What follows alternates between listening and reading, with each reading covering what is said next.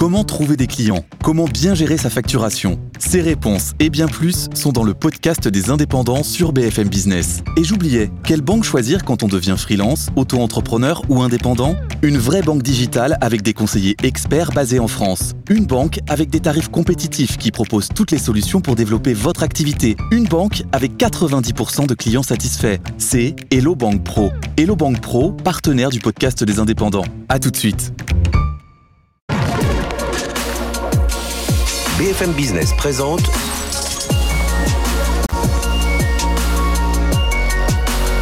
le magazine de l'accélération digitale. 01 Business avec Frédéric Simotel. Bonjour, bienvenue sur BFM Business. On va parler évidemment de digital et dans un instant, je reçois Nicolas Leroy-Fleuriot. C'est le PDG de Keops Technologies. Vous savez, c'est une de nos belles pépites hein, dans, le monde des services, du cloud, du cloud souverain aussi. Vous allez voir euh, ça avec lui. On le reçoit dans un instant. On parlera ensuite d'identité numérique. C'est une valeur forte aujourd'hui pour les entreprises, pour les fintech, dans le monde de, la banque. On va voir tout ça. On avait découvert un peu, on avait un peu parlé de ce sujet avec la startup Hubble. Ben, elle, va revenir euh, avec nous, cette startup, avec euh, Trésor aussi, une autre startup. BPI France. Et puis en deuxième partie d'émission, on parlera de sécurité, de cybersécurité dans le domaine mobile avec il y aura Samsung, Nokia, SFR Business qui seront là pour en parler avec nous. Voilà, restez avec nous, c'est pendant une heure, c'est sur BFM Business. BFM Business, 01 Business. L'invité. Nicolas Leroy-Fleuriot, bonjour. Bonjour Frédéric. Merci d'être avec nous, PDG de Keops Technologies, alors euh, société bordelaise mais nationale, enfin le siège est à, est à Bordeaux national. Résultat en croissance, petite croissance, mais on va en reparler, 112 millions d'euros à, 100, à 119 millions d'euros. Aujourd'hui c'est 600 personnes. Grosse activité malgré cette, cette pandémie. Vous avez racheté une société en, en Suisse, un opérateur cloud, et justement vous devenez un acteur un peu plus important dans le domaine du, du cloud, du cloud souverain no, notamment. Et puis euh, là récemment des gros contrats cloud signés avec, euh, alors je vais dire dans, le désordre, l'industriel Mersenne, la boulangère, euh, Gerblé, enfin voilà, toutes ces marques-là. Euh, ma première question, c'est comment Keops a traversé la crise? Ou la traverse, parce qu'on va dire qu'elle n'est pas complètement terminée, mais on espère en sortir. Plutôt pas mal, hein, puisque vous l'avez dit vous-même, on, on, vient de clôturer notre exercice au 30 avril. Les chiffres sont pas encore euh, complètement publiés, mais on, on, passe de 112 à 119 millions de chiffre d'affaires. On fera un résultat en croissance significative. Donc plutôt pas mal. Et puis surtout, on a signé, euh, sur l'exercice qui vient de s'écouler, on a signé 24 nouveaux contrats de cloud avec de belles ETI, vous en avez oui. cité quelques-unes, euh, qui nous ont confié la totalité de leur système d'information. En, en, plus, ce qui est, intéressant, c'est qu'on est dans des domaines, Mersenne, c'est l'industrie, euh, la boulangère, bon, on est dans le domaine agroalimentaire, euh, dans le domaine de la santé, la nutrition. Avec alors, le, le, groupe, ça, euh, le groupe s'appelle. Ouais, et puis c'est une filiale du groupe japonais Otsuka. Otsuka voilà. Oui, donc euh, on touche en fait notre cible, euh, ce sont vraiment les ETI, quel que soit le secteur d'activité. Hein. Aujourd'hui, ce sont des ETI qui ont euh, des systèmes d'information assez complexes, qui n'ont plus forcément les moyens de le gérer en interne et qui cherchent un vrai partenaire pour les accompagner dans le cloud. Alors les accompagner dans le cloud, et j'ai envie de dire sous toutes ses formes. Aujourd'hui, notre métier peut aussi bien consister à aller superviser, administrer des, des, des, environnements qui restent chez les clients pour des raisons historiques, pour des raisons de confidentialité, de confidentialité, de confidentialité pour des raisons de savoir-faire, mm -hmm. comme des clients qui vont transférer des systèmes d'information critiques plutôt chez nous, parce que là, on va s'engager sur des SLA, des services, oui. des niveaux, des engagements de services euh, extrêmement euh, euh, élevés, avec des pénalités éventuellement à la clé sur la disponibilité, sur la performance.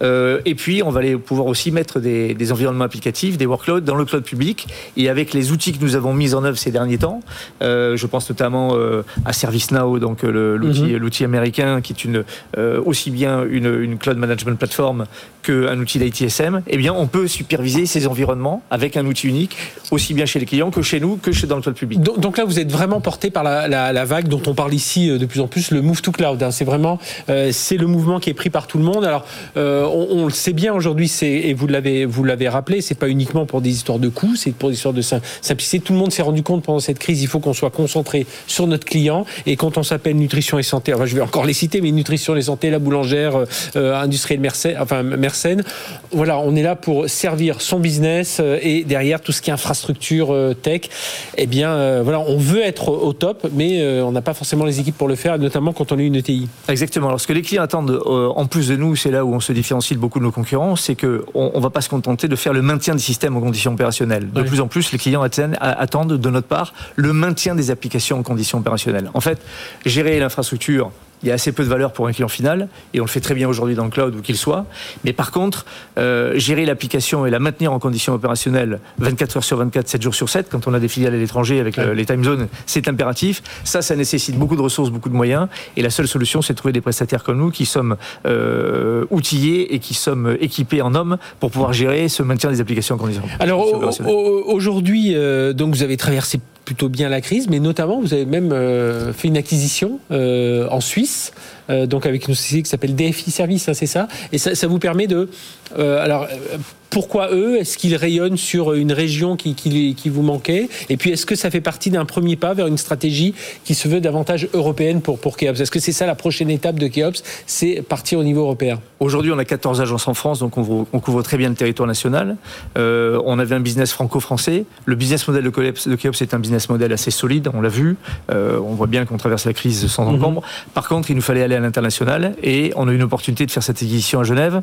Euh, une acquisition qui avait un double intérêt. Cette entreprise avait un savoir-faire sur le cloud, ciblant plutôt des PME. Donc Mhm. on va exporter notre FryCode. On est en train de, de- de- de finir d'exporter le modèle pour adresser donc des, des entreprises de Ah, donc ils viennent compléter vo- votre. Voilà, ils viennent compléter nos dispositifs, mais pour adresser le marché suisse. hein, Ouais.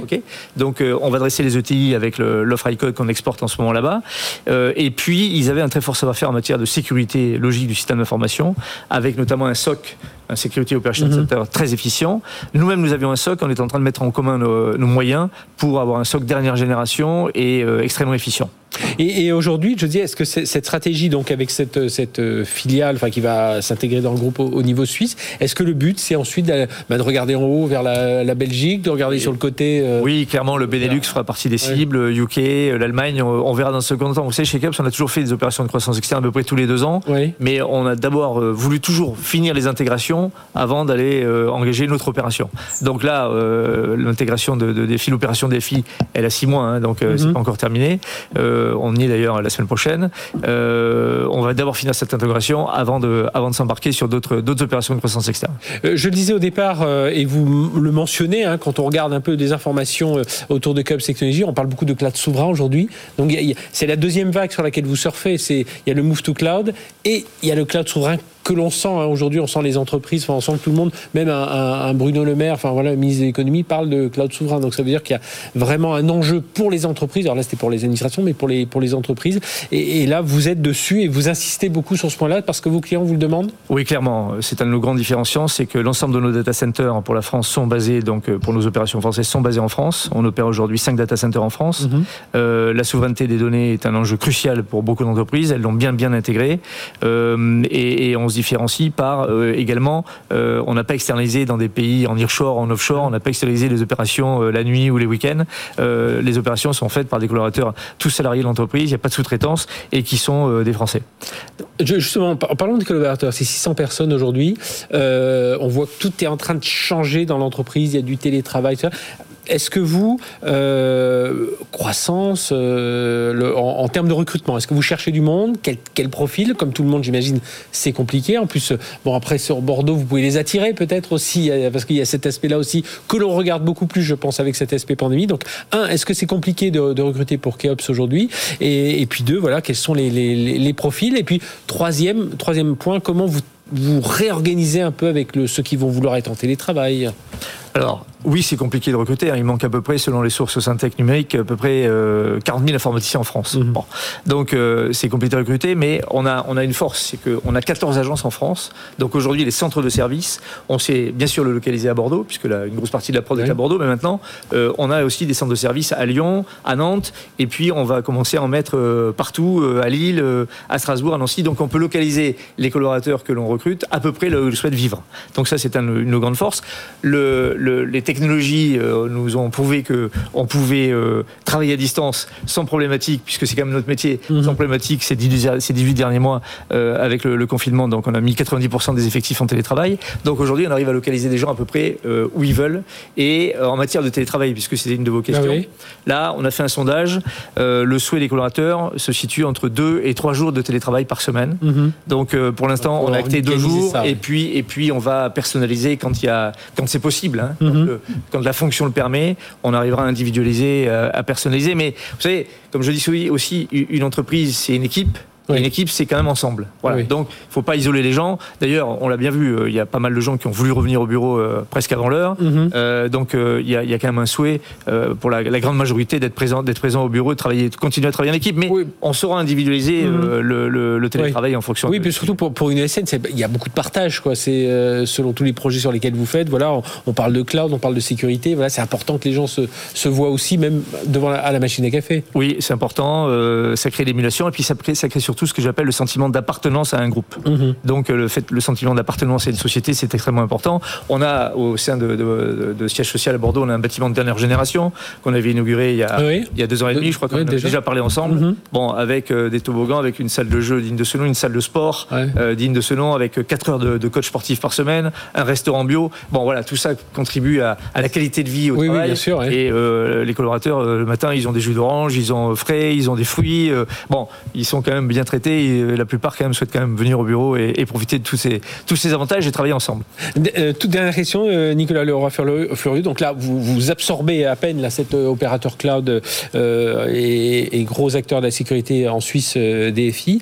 Est-ce que, voilà, dans deux ans, c'est quoi votre objectif là, quand vous regardez à deux ans, même si là c'est compliqué avec les histoires de pandémie, mais imaginons, voilà, quand on une croissance normale, vous voyez où? Alors, euh, ça dépend. On parle de quoi? De chiffre d'affaires On parle d'implantation, etc. Oui, d'implantation. d'affaires va suivre. Il y aura d'autres acquisitions en Europe. Ça au moins une acquisition en Europe ailleurs. Et puis là, euh, bon, je vous l'ai pas dit, mais euh, c'est un sujet important. On est certifié ISO 27001 hein, mhm. en matière de sécurité logique du système d'information. On est certifié ISO 20000 en matière de gouvernance des SI, du SI. On est en cours d'obtention du label ISAE 3402 pour la conformité. et puis, on a démarré donc le processus de certification Cloud euh, donc délivré par l'ANSI. Euh, enfin, c'est pas d'ailleurs, c'est pas une certification, c'est un label. On a démarré cette labellisation. On espère le finaliser euh, d'ici 2022. Donc voilà, on a de gros enjeux là-dessus pour continuer à être sur le devant de la scène en matière de cloud et, rassurer nos clients en matière de sécurité, parce que autour du cloud, il y a quand même beaucoup de gros enjeux de sécurité. c'est la première question qu'on a à chaque fois. Hein. On a clairement, et donc et on a beaucoup beaucoup travaillé ces derniers temps, notamment, je vous le disais, avec la mise en commun de moyens entre France et Suisse sur le SOC, et on a un SOC aujourd'hui de très très grande qualité, très différenciant. Eh bien, merci d'être venu parler de tout ça. Puis ça donnera l'occasion bah, de se retrouver. Hein. à bientôt. Merci Nicolas Laura Florio, PDG de Keops Technologies, donc euh, ESN en belle croissance euh, dans le cloud, le cloud souverain et le move to cloud hein, qui vraiment cette forme. Allez, on se retrouve dans une toute petite seconde. On va parler d'identité numérique avec nos invités. BFM Business, 01 Business, le débat. Voilà, je vous l'ai dit, on va parler d'identité numérique avec euh, nos invités. Vous savez que le, bah, le digital est quand même euh, partout aujourd'hui. Mais euh, comment faire confiance aux personnes avec qui nous sommes en ligne, hein, que ce soit dans le télétravail, que ce soit on fait de plus en plus de, démarches, que ce soit avec l'administration, avec des entreprises à, à distance. Et bah, il faut être certain de l'identité numérique. Tiens, puis on, introduira, tiens, parce que ça c'est un, élément important. Est-ce que le vote en ligne aussi pourrait, euh, ben, on pourrait booster un peu ça avec les sujets dont on va parler avec nos invités? Je vous les présente tout de suite. Juliette Delanoë, bonjour Juliette. Bonjour. Euh, cofondatrice euh, de Alors vous êtes spécialisée justement dans la vérification d'identité numérique. Voilà, je l'ai bien dit. avec nous également Eric Lassu, bonjour. Bonjour. cofondateur de, de Trisor, donc banque as a service. Voilà, enfin voilà, je résume vraiment en trois, en trois mots, mais évidemment, vous avez beaucoup plus de services. Enfin, vous êtes dans l'univers de la, de la FinTech. Et puis avec nous également Sébastien Monchamp. Bonjour Sébastien. Bonjour Frédéric. De, euh, BP, directeur technique de BPI France Digital, donc euh, évidemment dans cet univers de, euh, de la FinTech. Tiens, question petite question d'actualité. Vente en ligne, on devrait y aller, non, Juliette? On a tout pour. On a euh, beaucoup de choses pour. Euh, L'identité digitale française numérique qui est en train de, euh, de s'accélérer. Euh, c'est vrai que quand on voit les taux d'abstention euh, qu'on peut avoir sur des élections régionales, mhm. donner la possibilité de voter ça. en oui, ligne. C'est pas que tout le monde y aille, mais voilà. Pour voilà, bien sûr, il faudra que ça, le physique persiste pour les personnes qui préfèrent. Je pense que c'est important. mais, mais nos technologies peuvent complètement être utiles sur ce genre de cas d'usage. Et, et, vous avez déjà testé des choses comme ça hein, avec BPI France Digital? Pas du vote en ligne, mais effectivement à cause de la crise Covid. Du, de face, enfin la reconnaissance faciale. Exactement. En fait, euh, à, cause de la crise Covid, on a dû euh, déployer des dispositifs d'urgence massifs pour les entreprises. Et euh, on a mis en place une plateforme de crédit automatisé qui utilise la solution technologique de Hubble de face matching pour distribuer des crédits entièrement à distance. On en mhm. a distribué près de 10 000. Et le feedback des entrepreneurs, c'est de dire je me sens plus en sécurité en utilisant ça qu'en faisant la traditionnelle rencontre avec, un, avec un collaborateur. Après, rapidité, efficacité. Exactement. Et, clarté. En fait, mhm. le processus doit fondamentalement être clair. C'est un vrai succès pour nous. On en est très, très heureux. Et euh, effectivement, alors, je ne peux pas donner de position de BPI France quant au vote à distance, mais en tout cas, d'un point de vue technologique, on a été surpris par le très bon accueil du face matching. On, le voit. Après, pour le vote en ligne, nous, on le voit dans les. On a tous, euh, enfin, souvent les élections professionnelles, on a vu que ça marchait plutôt bien. Voilà. Euh, en tout cas, ici, on a, on a, on a, on a beaucoup de débats. Euh, euh, aujourd'hui, donc cette identité numérique, ça devient une valeur importante hein, pour les administrations, pour les entreprises aussi. Euh, lutte contre la fraude, à l'identité des, citoyens que, nous sommes, hein, pour aller sur nos services publics, mais aussi pour aller bah, quand on est dans, dans le commerce.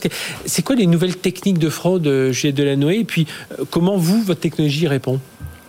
Alors, euh, donc la, fraude à l'identité, c'est quelque chose euh, dont on entend parler. On a des exemples de personnes qui vivent, voilà, des situations très compliquées où ils se retrouvent euh, fichés parce que des gens ont pris des prêts en leur nom.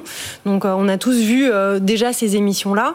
Il faut bien se rendre compte que c'est un phénomène qui est assez massif, puisque aujourd'hui, ce qu'on voit, c'est que quasiment 6% des identités qu'on vérifie nous en production en France à distance ont, euh, sont euh, frauduleuses. Mhm. Euh, avec des, donc c'est quelque chose qui est, bah, qui est un phénomène important. Et, et, donc les techniques, elles sont assez variées. C'est-à-dire, on voit beaucoup de contrefaçons de documents d'identité qui sont donc achetés, mhm. contrefaits ou modifiés d'un point de vue physique. On voit aussi des personnes qui usurpent l'identité, donc ils utilisent des documents réels, mais mais c'est pas les leurs. voilà, et on voit de plus en plus de fraudes aussi digital, euh, donc avec euh, des techniques un peu plus avancées euh, d'injection vidéo ou bien de deepfake. on commence à en voir un petit peu. Mhm. Et alors vous, comment vous y répondez avec Ubel justement pour, pour bah, par rapport à tous ces enjeux, à toutes ces fraudes? Alors nous, on a construit un service de vérification d'identité à distance qui est très universel, donc qui peut être utilisé avec n'importe quel document d'identité. Et un utilisateur, en fait, il est amené à faire de courtes vidéos euh, de son document pour euh, être très proche euh, d'une rencontre en face à face. Mhm. Donc on travaille un médium qui est complet, qui est très simple et intuitif à utiliser pour l'utilisateur et qui est rapide. Et ensuite, ces vidéos, elles sont vérifiées par une combinaison d'algorithmes et de personnes d'experts en vérification d'identité qui sont assis chez nous en France. Et on fait ça dans un respect complet euh, du RGPD. C'est-à-dire qu'au-delà du respect de la loi, euh, pour nous, c'est une vraie valeur. Et alors, vous travaillez notamment avec euh, Trésor. Alors, si vous nous écoutez en radio, ça s'écrit T-R-2-E-Z-O-R. Voilà. Euh, Eric Lassu, vous êtes cofondateur, cofondateur de, de, de Trésor. Alors, je disais banque as a service dans le domaine de la fintech. Euh, alors, déjà, que viennent chercher les clients chez vous? Puis justement, comment la technologie de, de Hubel répond euh, à euh, des enjeux de rapidité, d'efficacité? Je parlais du vote en ligne tout à l'heure. Ben voilà, c'est ça, c'est simplifier, simplifier la vie des, des gens qui viennent de, de vos clients. Tout à fait. Alors Trésor, c'est une plateforme digitale régulée sur l'Europe, dans 27 pays. Et en fait, euh, nous avons 80 fintechs que nous servons, mhm. qui viennent chercher chez nous euh, des services de paiement, euh, des services donc des comptes bancaires, des cartes, des services de transfert SEPA, etc. Et Parmi les, éléments qui viennent chercher, il y a forcément ce qu'on appelle le KYC, donc l'identité et la vérification hein, de Know Your Customer. Mhm. On veut savoir avec qui nous entrons en relation d'affaires. Et effectivement, euh, côté Trésor, on a, on a deux, euh, deux grands axes majeurs qui nous intéressent. Et ce dont on vient de parler avec euh, Sébastien, c'est l'idée de favoriser l'expérience client, faciliter la vie des gens pour qu'ils consomment du service. Alors, mhm. même point, on parlait du ah vote tout à l'heure, c'est l'idée de faciliter la vie des gens. Et donc, pour cela, il faut s'assurer avec qui on rentre en relation d'affaires et avec qui euh, on travaille. Et le deuxième point, c'est la fraude. Hein, c'est ce dont on vient de parler, puisque nous ne servons que des personnes qui sont online. Alors nous, on n'a pas le choix. Enfin, Trésor, c'est que du online par définition, donc c'est tout sur euh, application mobile, sur le site internet. Donc là, le, la notion d'identité, de, vérification d'identité, etc., c'est majeur pour nous. Ah, sinon, 6% de fraude sur euh, un parc de, comme Trésor, ça serait juste inacceptable. Mhm. Donc on est obligé de se doter des moyens très renforcés euh, pour s'assurer que euh, limite la fraude. Ça veut dire, je suis une start-up, je viens me servir chez, euh, enfin, je viens prendre des services chez, je, je deviens client chez, chez Trésor. Ça se passe comment? Tout, tout ce que je vais faire en déclarant, euh, voilà, bon, je remplis mes, mes, mes, mes documents, mais ensuite, à partir du moment où on va rentrer dans la phase de vérification de l'identité, c'est là où il y a cette vidéo, c'est là où il y a Voilà, ce lien le- avec la pièce d'identité. L'avantage de, de- enfin, ce que propose Trésor, c'est d'intégrer dans votre dans votre application, d'intégrer une, une chaîne de paiement. Mhm. Et dans cette chaîne de paiement, il y a la vérification de l'identité plus tout ce qui est paiement. Donc euh, effectivement, à un moment donné, vous allez vous connecter à une application, on va faire une vérification d'identité et ça va vous permettre d'accéder à des services Mhm. de paiement. Et c'est là où nous intervenons et nous avons intégré la, la technologie de, euh, de Hubble justement pour travailler sur les deux axes faciliter euh, l'expérience utilisateur. Il ne s'agirait pas que quelqu'un se connecte sur Trésor, par exemple une application, vous avez développé une application et parce que vous vous connectez chez Trésor, Mhm. vous vous rendez complexe votre relation avec l'utilisateur. Ça serait inacceptable. Donc en fait, on doit travailler sur les deux, sur les deux côtés. Et, et du coup, comme c'est pas vous, votre métier, c'est de fournir du service financier, la partie vérification fraude, euh, vérification euh, d'identité ou détection de fraude, c'est basculé chez alors, en- pas complètement. pas- la partie vérification, euh, comment dire, face matching, euh, voilà, ça c'est la partie Hubble. D'accord. Derrière, euh, Trésor, c'est une filiale de Société Générale. Nous avons Mhm. toutes les usines de vérification.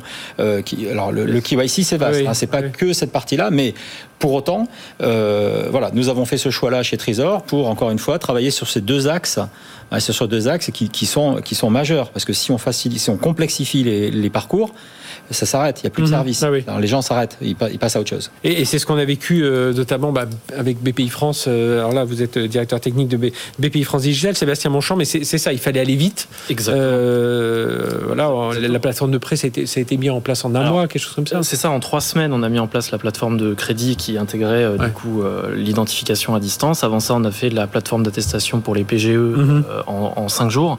Effectivement, on était dans un moment drastique où il fallait absolument déployer toute notre toute notre efficacité technologique pour pour y arriver.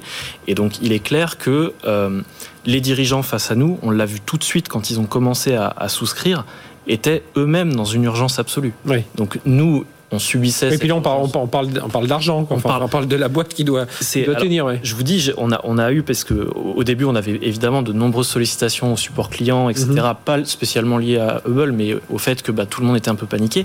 Et, et les gens nous parlaient d'argent, mais ils nous parlaient de qu'est-ce que je vais faire avec mes employés, Mhm. comment est-ce que euh, je, je vais Ouais, la, vie, la, la, vie, prochaine. la, C'était- sur- la survie de mon et J'ai vu, entreprise. j'ai vu des messages euh, qui étaient, euh, enfin, qui m'ont marqué vraiment. Mhm. Euh, et effectivement, le fait d'avoir une solution fiable sur laquelle on pouvait se reposer pour cette brique euh, d'identification à distance a rassuré tout le monde. En, en plus, ce qui- ce qu'il faut réussir à faire, c'est avoir quelque chose, on le disait pour les, les- les clients de Trésor, il faut quelque chose de, de- niveau de sécurité, parce qu'on est quand même en train de parler d'argent. hein. Oui, on est très Et vigilant ça. ça peut très vite euh, partir dans des fraudes et que ça peut se chiffrer très très cher. Et puis, ah non, il faut que ce soit assez fluide, parce que si, si ça commence à être un peu compliqué, euh, je vais aller voir ailleurs. hein. Eh ben exactement. Euh, nous, euh, on a mesuré dès le début ce qu'on appelle le lead time, c'est-à-dire la durée de, de souscription pour un client euh, à euh, un prêt rebond, qui étaient les fameux prêts qu'on a commercialisés Mhm. pour soutenir les entreprises. Euh, et on cherchait des temps d'une quinzaine, vingtaine de minutes maximum. Euh, et euh, on pense que la solution Hubble nous a aidé à faire un parcours extrêmement fluide. Euh, C'était vraiment un focus très fort et d'ailleurs on a pu un peu travailler ensemble à un moment parce qu'il y avait certaines choses qu'on a améliorées et c'est très bien justement avec le feedback des clients. On est très heureux de dire que sur la plateforme Rebond on a un, NPS qui est à 83 Ouais. et qui est stable à 83 depuis un Oui, an. ce qui ce quand on connaît un peu les, les indices de satisfaction, c'est plutôt pas mal. Très très élevé. Donc on, est, on en est très très heureux et, et Hubble y contribue, c'est clair. Euh, Juliette Noé, là c'est une, technologie Hubble. Est-ce que derrière, c'est, il va y avoir une réglementation européenne autour de ça? On sait que c'est, euh, voilà, que si je prends la reconnaissance faciale stricto sensu, on sait qu'il y a beaucoup de débats autour de ça. Mais en tout cas, est-ce que derrière euh, nous, en France, on est plutôt bien placés? Euh, c'est vrai qu'on a de beaux acteurs, même on a des géants qui sont spécialisés dans- dans ce domaine. Est-ce qu'avec les acteurs bancaires, euh, on peut réussir à pousser une réglementation et à faire en sorte, voilà, de simplifier la vie, de, de, poursuivre en tout cas dans cet effort à la fois de sécurité et de simplification? Alors complètement. Euh, en ce moment, il y a beaucoup de choses qui bougent. Euh, il y a une activité euh, réglementaire, une actualité réglementaire qui est assez importante. donc déjà, le, il y a une révision d'un réglement européen qui est assez important pour nous, qui s'appelle IDAS. Mhm. Euh, pour Electronic Identity Authentication and Signature. Mhm. Donc c'est euh, régit en fait euh, l'identité numérique au niveau européen. donc ce règlement est en train d'être révisé avec bah, notamment une demande forte de la Commission de standardiser beaucoup plus nos technologies. Euh, de vérification d'identité à mhm. distance. Euh, la France, sur ce sujet, a un coup d'avance, puisque euh, le premier standard technique au monde a été écrit en fait par l'ANSI, donc l'Agence nationale de sécurité des systèmes mhm. d'information. et il, voilà, les requirements techniques sont très clairs, et on est les premiers au monde à l'avoir fait. Et ça peut s'intégrer, hors micro, là, avant qu'on démarre, je parlais de France Connect, là, je trouve assez pratique dans tout un tas de services, mais ça peut, ça peut s'intégrer à ce, ce process, c'est ça? L'idée, c'est ça? Tout à fait. Donc en fait, il y a euh, une brique de vérification d'identité à distance qui mhm. est euh, une brique, euh, si vous voulez, d'entrée en relation. et derrière, il y a des briques qui permettent de réutiliser cette première vérification mhm. avec simplement un simple PIN en fait. donc France Connect, c'est plutôt sur cette réutilisation. nous, on travaille vraiment à s'assurer que cette entrée en relation là, elle est bien faite. Et c'est donc critique parce que ça permet de, déployer des identités à distance pour les citoyens dans un environnement qui est un environnement complètement digital. Et sur l'environnement réglementaire, je me permets de finir. Euh, la France a donc, si vous voulez, sorti le premier standard technique au monde. Euh, et en fait, il y a un deuxième standard qui est en cours d'écriture au niveau européen, euh, qui s'inspire et qui, qui, écoute grandement le standard français. Aujourd'hui, les, les, dossiers de certification d'acteurs tels que nous, hein, mhm. qu'on n'est pas tout seul hein, sur ce marché, affluent en fait au niveau français, parce qu'on est les premiers à avoir un vrai équipement technique pour pouvoir standardiser et certifier euh, ces technologies-là au niveau européen. Ça veut dire que pour vous, euh, Sébastien Manchon, chez BPI France, ça va permettre de créer ces parcours digitaux dont vous parliez un instant avec euh, voilà, beaucoup de fluidité, beaucoup. Enfin, c'est ça l'objectif pour vous. Et avoir une, enfin, une réglementation, ce sera. Nous, il y a un double objectif. Il y a effectivement de, de garder des parcours d'excellent niveau. C'est indispensable. Les entrepreneurs le demandent vraiment maintenant. Ils ont été historiquement assez mal servis sur le sujet. Donc, on essaye de faire vraiment beaucoup mieux. Euh, et euh, cette, cet impératif de sécurité, surtout pour la Banque publique d'investissement, qui a je trouve une double euh, obligation vis-à-vis des, des, des, gens, hein, puisqu'on a l'obligation du service public et l'obligation de la sécurité de la, des données des citoyens. Donc on doit prendre tout ça en compte, c'est c'est absolument indispensable. On est du coup très vigilant vis-à-vis mhm. de Hubble sur les aspects RGPD notamment. Très heureux de la certification ANSI euh, de mhm. Hubble en laquelle on croyait. Hein, c'est pour ça qu'on a travaillé avec Hubble. Qui est en cours. Hein. Qui est en, oui, oui, pardon. Est en cours. oui, c'est moi. Qui est en cours. Vous avez raison. Vous avez raison. Mais, Bref, on, voilà, c'est hyper important pour nous et on est persuadé que la combinaison des deux forme quelque chose qui apporte énormément de valeur aux clients. Et Eric Lassus, chez Trésor, ça peut être c'est un enjeu de différenciation aussi pour les fintechs euh, françaises, européennes. Trésor, c'est une boîte européenne maintenant. On est sur euh, six locations euh, européennes, six, six, géographies. Donc c'est un vrai enjeu de compétitivité pour vous. puisque cette expérience client, on l'exporte en Europe et, clairement, on a un vrai, un vrai atout, un vrai enjeu là. Euh, de notre savoir-faire euh, qu'on exporte et, qui est un, élément différenciateur. Encore une fois, la relation, simplifier la relation et, euh, la fraude. Eh bien, on va suivre tout ça. On était content de vous avoir reçu il y a quelques, quelques semaines. Ça a donné l'idée de ce, de ce débat, de, voilà, de parler un peu de ces sujets d'identité numérique. Merci à tous les trois, Eric Lassu de Trésor, Juliette Delanoë de Bull et puis Sébastien Monchamp de BPI France Digital. Allez, on marque une courte pause. On va se retrouver avec nos invités. On va parler de cybersécurité et de mobilité. C'est tout de suite sur BFM Business. BFM Business, 01 Business. Les invités. Deuxième partie de cette émission sur BFM Business, on parle de cybersécurité et de mobilité. Oui, on n'aborde pas souvent ce, thème. Il y a, pourtant, il y a beaucoup de nouveaux risques hein, avec le travail hybride, le télétravail, euh, les stratégies mobile first hein, des, entreprises, le développement des apps. Et oui, euh, on télécharge un peu tout quand on est en entreprise. Il y a une plus grande vulnérabilité apparente des mobiles. Et puis, est-ce que la vigilance serait pas moins forte aussi de la part des utilisateurs que nous sommes? Et oui, on est vigilant sur notre PC, notre Mac, mais peut-être un peu moins sur notre mobile. Et puis, bien entendu, on va en parler avec nos invités, l'arrivée de la 5G hein, qui va connecter encore plus, on va faire diffuser encore plus de, avoir encore plus de nouveaux usages. Voilà, tous ces sujets, on va les aborder avec nos experts. Je vous les présente tout de suite. Frédéric Faucher, bonjour. Bonjour Frédéric. Directeur B2B mobilité chez Samsung Electronics. Avec nous également Emmanuel Pugliesi. Bonjour Emmanuel. Bonjour Frédéric. Euh, directeur exécutif SFR euh, Business. Donc on a, on a le même actionnaire. Voilà, on le, on le dit tout de suite. Enfin, on a, voilà, on est, on est cousins, lointain cousin et, mais, et voisins, puisqu'on est un peu dans, sur le même campus. Et puis avec nous Rémi Giraud. Bonjour. Bonjour Frédéric. Rémi, donc euh, directeur de HMD Nokia France. HMD, c'est eux qui ont racheté la licence Nokia France. Hein, c'est Exactement, en 2016. Voilà. Alors, euh, je vais démarrer les, les... Tiens, ma Frédéric, justement, les smartphones. Première question. Les smartphones, est-ce qu'ils sont plus vulnérables que les que les autres équipements? Ou alors c'est juste une vue de l'esprit C'est parce que bon, on fait un peu moins attention. Ça fait partie de nous, ça. Alors que le PC, on est engagé, on s'engage dans un environnement de travail. Non, ils sont, ils sont tout aussi vulnérables que les autres équipements qui sont utilisés en entreprise.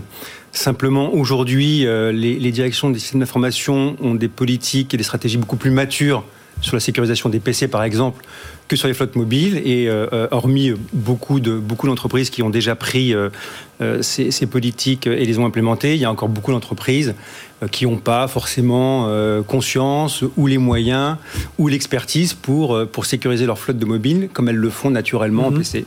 C'est ce que vous voyez aussi, euh, Rémi Giron. C'est pas totalement tablette, euh, mobile, c'est pas totalement intégré au système d'information. Le, mobile, vous l'avez dans votre poche. Euh, et le réflexe des utilisateurs aujourd'hui, c'est de télécharger des mhm. applications. Et je vais vous citer une petite, voilà, une petite étude qui a été faite par Checkpoint Software. On considère que 46% des entreprises ont vu au moins un de leurs salariés télécharger une application malveillante mhm. au cours de l'année 2020. Ça veut bien dire ce que ça veut dire. Ça veut dire qu'en effet, en téléchargeant une application, on s'expose à des risques mais est-ce que ça veut dire que c'est moins bien intégré euh, par les, les, les DSI, par les, les, patrons des télécoms, des entreprises Un peu, ils, ils font un peu moins attention à ça que l'ordinateur portable? Euh, disons que, comme l'a dit Frédéric, c'est à, à, différentes échelles. Euh, les entreprises du 440 ont des équipes DSI qui sont adaptées mhm. à ce besoin. si on tombe dans les TPE ou PME, bien entendu, là, les risques sont plus importants parce que les, les, les exploitations sont moins bien contrôlées par, par la DSI. Emmanuel Pugliesi, alors euh, du coup c'est aux, opérateurs, euh, ceux qui offrent le service, qui veulent essayer de gérer ça, d'aider de, les entreprises à mieux les intégrer euh, sur... C'est à l'écosystème. C'est à l'écosystème parce que l'opérateur, il est là pour apporter une solution de bout en bout. Donc de, du téléphone portable, du PC portable, du PC fixe, jusqu'au cloud, en passant par l'entreprise. Donc c'est, on est là, nous, pour apporter des solutions pour sécuriser l'environnement. Par contre, ça ne fonctionne que si les différents acteurs de cette chaîne euh, interviennent. Donc si les constructeurs euh, de terminaux euh, donne la possibilité de rajouter des équipements euh, à l'intérieur, des solutions à l'intérieur pour protéger le téléphone. 55% du trafic Internet aujourd'hui passe par un téléphone portable. Mhm. Donc c'est un, c'est sûrement le premier élément aujourd'hui qui est la cible des, euh, des hackers pour poser du ransomware et globalement rentrer et capter de la, donnée de l'entreprise. Et, et quel quel type d'attaque on voit? Alors euh, euh, Rémi Giraud vient de le dire à l'instant, c'est euh, souvent par, de, par le biais des applications. Mmh. Mais voilà, c'est ce que vous voyez vous aujourd'hui quand, vous faites un peu un, vous référencez un peu le type d'attaque sur les mobiles? Quand vous prenez votre PC portable du travail, il y a un antivirus, il y a un VPN pour accéder aux données de l'entreprise. Quand vous prenez un téléphone portable, vous n'avez pas du tout ça. Il n'y a que 5% des équipements portables aujourd'hui, des smartphones, qui ont des, solutions de protection. Donc 95% sont ouverts à de la malveillance potentielle. Donc si l'entreprise n'apporte pas la solution, si l'utilisateur n'est pas vigilant, mhm. mécaniquement, il peut, euh, il peut euh, lui-même euh, ouvrir la porte à, à, des, à, des, acteurs, des acteurs malveillants. Donc ce qu'on voit, c'est effectivement des applications qui peuvent être sources soit de malveillance volontaire, soit euh, d'ouverture à des données. Quand vous téléchargez une application, on vous demande le droit d'utiliser, d'accéder à mhm. votre micro, à votre caméra, aux données. Et euh, les données que vous avez dans votre téléphone portable, ce sont des données de l'entreprise qui sont enregistrées, des données d'accès à l'entreprise, donc des mots de passe, euh, des logins, mais c'est également vos numéros de carte bleue, des données de santé, énormément de données personnelles. Et ça, ça a plus de valeur aujourd'hui que le téléphone portable que quelqu'un va voler pour revendre sur le marché. Et est-ce que vous, dans les, les, offres que vous proposez à, vos clients aujourd'hui, vous avez beaucoup de demandes de gens qui vous disent voilà, je veux une flotte, je sais pas, de 200, 400, 600 mobiles ou, beaucoup plus. Euh, forcément, les gens vont l'utiliser à titre autant à titre personnel que parce que c'est pas pratique forcément d'avoir deux, mobiles. Et, justement, vous allez réussir à gérer un peu. Et on reviendra aussi sur l'offre notamment de, Samsung, mais vous allez réussir à gérer un peu ces deux univers sur un même euh, mobile. Est-ce que vous, l'opérateur, vous proposez ce, type d'offre? Oui, ça s'appelle des outils de gestion de flotte, des MDM, mmh. euh, qui permettent de gérer le, gérer le device. Ça consiste à quoi? Ça consiste à donner euh, au DSI, au gestionnaire du parc informatique, la possibilité d'affecter des droits sur un téléphone portable. Des droits pour télécharger des applications et en interdire d'autres, des droits pour pouvoir euh, héberger des données et les détruire s'il y a un, vol de téléphone ou si mhm. la personne quitte l'entreprise, des droits pour bloquer le téléphone, pour l'effacer complètement, pour le localiser. Donc ça, ce sont des solutions qu'on vend de plus en plus.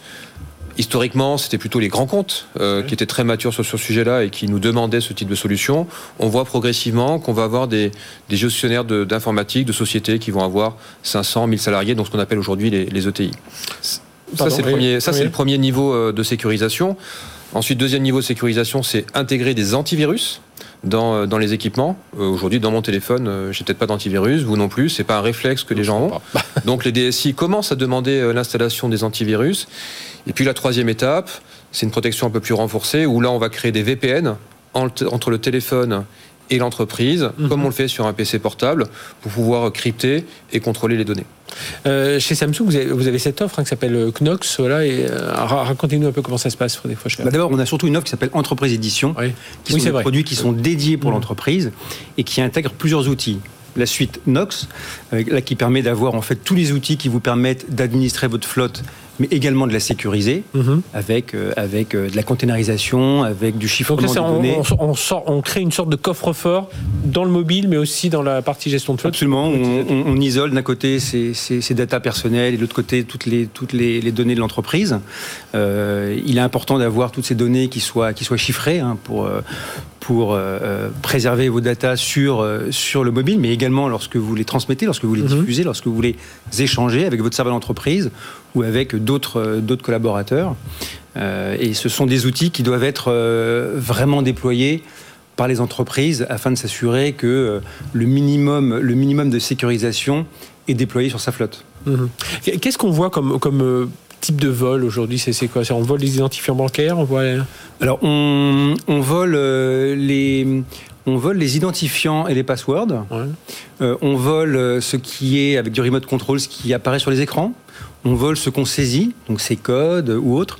Et là aussi, nous, on crypte en fait euh, directement sur l'OS euh, euh, des, outils qui vous permettent en fait de d'éviter, lorsque vous saisissez par, votre, par exemple votre code bancaire, de ne pas pouvoir utiliser un clavier que vous avez mhm. téléchargé sur une app en l'occurrence malveillante, vous allez être sur le clavier qui a été développé par le, système d'opération. Et là, vous êtes, vous êtes chiffré, vous êtes en parfaite, parfaite sécurité. Euh, Rémi Giraud, comment on réussit justement à trouver ce, juste équilibre entre euh, ben, utiliser de façon, pour un collaborateur d'entreprise, hein, utiliser de façon euh, assez facile, assez ergonomique son, téléphone, et puis en même temps ben, ne pas être, être sécurisé, puis en même pas être trop contraint en tapant 18 mots de passe, euh, Face ID, ce genre de choses Il y a deux modes pour l'entreprise, c'est soit en effet de fournir un mobile professionnel, et là l'entreprise sécurise au maximum l'ensemble. Voilà, l'ensemble. Euh, soit en effet euh, c'est pro-perso. Là, ça, mhm. ça, pose un autre problème, parce qu'en effet, quand ça devient pro-perso, l'entreprise peut moins intervenir sur la mhm. sécurisation. Donc, c'est vraiment un choix de l'entreprise au, au, démarrage, pour pouvoir en effet donner accès ou pas à certaines informations. Euh, moi, ce que je relève également sur, euh, de manière générale sur, sur ce marché, c'est que, comme l'a cité Frédéric, c'est euh, l'operating system, donc l'OS de l'appareil qui, est, déterminant. entre, entre parenthèses, on parle d'Android. Qui fournit euh, aujourd'hui euh, une grande majorité des, produits euh, dans le B2B. Et bah, cet outil d'exploitation, aujourd'hui, on a des, assurances de Google.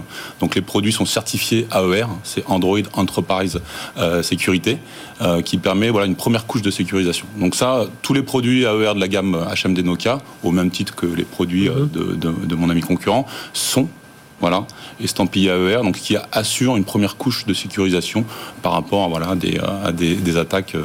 Et, ensuite, on, et, ensuite, on vient rajouter cette couche. On vient rajouter la, couche, en effet, qui peut être pilotée à travers des EM. Mhm. Euh, donc c'est du management de mobile. Euh, il y a la solution. Et, on arrive à avoir euh, voilà un, mode qui soit assez.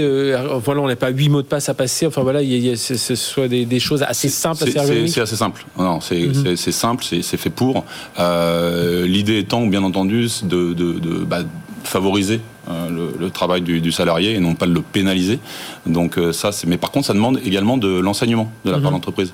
Et j'attire aussi l'attention des, utilisateurs, euh, en tout cas des gestionnaires de flotte, d'informer leurs utilisateurs. Et il y a un gros travail de, la RH, des services informatiques, de donner l'information à l'utilisateur. Et c'est souvent des petites choses, voilà, pratiques mhm. qu'il faut savoir. C'est ce, qui manque un peu. Je, reviens sur ma question euh, au début de, ce débat, euh, Frédéric Faucher. C'est euh, voilà, le mobile, on fait, on fait quand même un peu moins attention. Peut-être que même, la messagerie, où on va être alerté sur sa messagerie.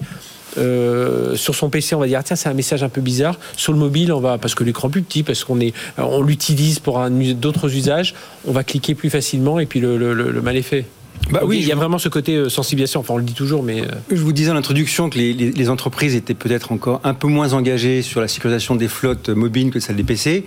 Et ben, nous, utilisateurs, on est aussi un peu plus, euh, un peu plus indisciplinés sur l'attention qu'on porte à la sécurisation de nos, nos devices. Donc, ça passe effectivement par beaucoup de pédagogie de la part des entreprises vers leurs salariés pour leur expliquer que télécharger des apps, euh, elles peuvent être malveillantes, même si elles sont téléchargées depuis un, mhm. store officiel, qu'on ne peut pas faire n'importe quoi avec ça. Euh, et puis les entreprises, elles doivent là aussi euh, avoir conscience que prendre des, produits qui sont nativement sécurisés, il va y avoir des patchs mensuels de, de mise à jour des failles de sécurité qui vont être poussées par le constructeur sur, euh, sur leurs produits et que ça, ça va permettre déjà de résorber une grande partie des, des problèmes euh, qui peuvent être détectés. On, est plus, quand vous parlez des, des, apps euh, moins sécurisées, on est plus sur des apps qui sont elles-mêmes moins, qui sont elles-mêmes frauduleuses, on va dire, où il y a un petit code masqué à l'intérieur, ou on est sur des apps classiques qui peuvent être piratées non, on est plutôt sur la première version, je pense. Hein, on voit Roland Garros, on va charger Roland Garros, et puis dedans, il y a un code qui, pendant le, tournoi de tennis, et puis il y a un code qui va, qui va se charger. C'est ça. Ça peut arriver sur des apps officielles euh, mhm. si, euh, si les éditeurs n'ont pas été suffisamment euh, le security by design, voilà, security by design n'ont pas suivi suffisamment ce qui est édité par, par le, le, le, créateur de l'OS ou qui n'a pas suivi suffisamment le, mhm. référentiel sécuritaire de l'ANSI, par exemple avoir des, petites, euh, des petits écarts, mais, mais globalement, euh, globalement ça, ça, se passe plutôt bien en général sur ces apps. Et, Emmanuel Puglietti, qui, doit être, euh, voilà, je, suis patron d'une ETI, d'une PME, qu'est-ce qui, qu'est-ce qui doit être mon référent sécurité Est-ce que c'est l'opérateur Est-ce que c'est les constructeurs Est-ce que c'est un intégrateur Parce que souvent ça passe aussi, il y, y, a un intermédiaire entre tout ça?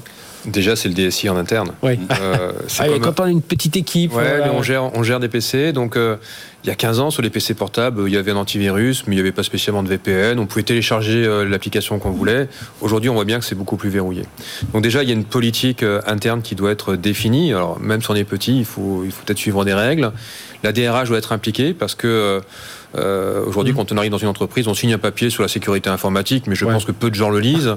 sur, un, sur un téléphone portable, c'est ce qu'on est en train de se dire, les choses sont différentes. Euh, sur un PC, vous n'allez pas utiliser Waze. Sur un mm-hmm. téléphone portable, vous allez utiliser Waze. Mais peut-être que vous allez utiliser une autre solution pour, euh, pour vous transporter, mm-hmm. pour le métro et autres. Quand vous allez à l'étranger, vous allez télécharger des applications pour voyager à l'étranger. Donc, il y a d'abord un, vrai travail de, sensibilisation. On en a un petit peu parlé, mais mm-hmm forte au niveau des collaborateurs. Euh, chez SFR en interne, on passe énormément de temps, euh, deux fois, trois fois par an, à rappeler les règles, faire des mini-conférences, des masterclass, parce que c'est d'abord un travail de sensibilisation.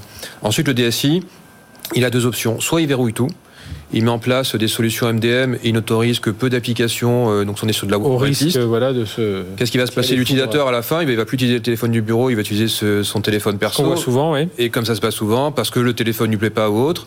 Et donc, on va avoir une autre faille qui va s'ouvrir. Donc, tout l'enjeu de l'opérateur qui joue maintenant un, travail, un, rôle d'intégrateur, c'est de l'accompagner et de proposer des solutions pour sécuriser euh, le téléphone portable, sécuriser euh, la liaison entre le téléphone portable et, euh, et le, réseau de l'entreprise, sécuriser l'entrée de l'entreprise mhm. et sécuriser ensuite tout ce qui va se passer entre l'entreprise elle-même et le cloud. Donc ce sont plein de briques de sécurité qui se mettent en place. Ça devient extrêmement complexe aussi. Mhm. Donc quand on discute avec des couches, euh, exactement. Euh, puis surtout que maintenant on passe de l'un vers l'autre. Enfin voilà, on, on, veut une interface après quelque chose sur son mobile, sur on va rebasculer sur son, sur son PC, sur son Mac. C'est ce qui est en train d'arriver. Ça s'appelle le SASI. Donc c'est une nouvelle technologie qui arrive pour finalement mettre en place des solutions de protection adaptées à des environnements particuliers et surtout des interfaces unifiées qui permettent à un acteur interne ou à un gestionnaire, dans le cas d'un service manager, euh, de, piloter euh, l'ensemble de la sécurité, des droits d'accès pour euh, toute la flotte. Les téléphones portables, les tablettes, les PC, les serveurs dans le monde de l'entreprise, à l'extérieur. Je rajouter un point, c'est mhm. qu'on ne se rend pas compte, mais quand on est dans un hall de gare, euh, la donnée elle peut être observée déjà par la personne qui est derrière nous, qui a l'écran. Donc le Wi-Fi de la gare, selon le Wi-Fi de la gare peut être piraté.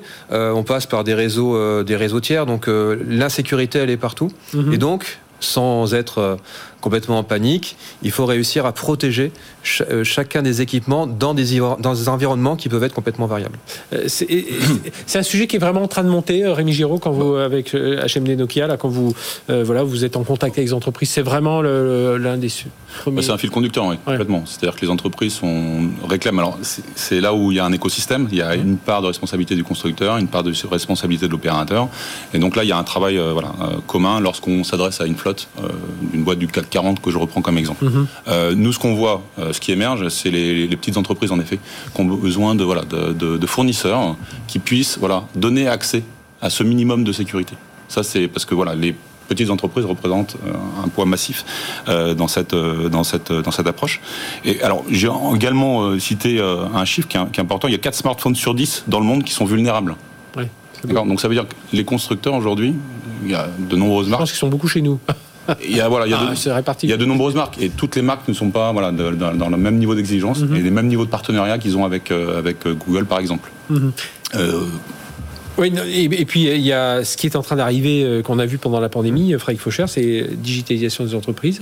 Euh, je disais tout à l'heure mobile first, ben oui, on a plein de, plein de boîtes qui passent au mobile first. J'ai discuté l'autre jour avec des gens dans la logistique qui aujourd'hui, ben, il y avait des gens de Mano Mano là, qui étaient sur ce plateau il y a, quelques jours, qui disaient ben oui, nous c'est mobile first dans les entrepôts, dans partout, donc c'est des tablettes, c'est des, donc il y a ça, et puis il y a la 5G qui arrive derrière. Oui, alors euh, la 5G, ça va être à peu près le même démultiplicateur que ce qu'on a connu ces dernières années sur euh, sur la cybercriminalité, qui est quand même assez dynamique, hein, globalement, c'est, on voit chaque jour. Ça porte bien, c'est, efficace.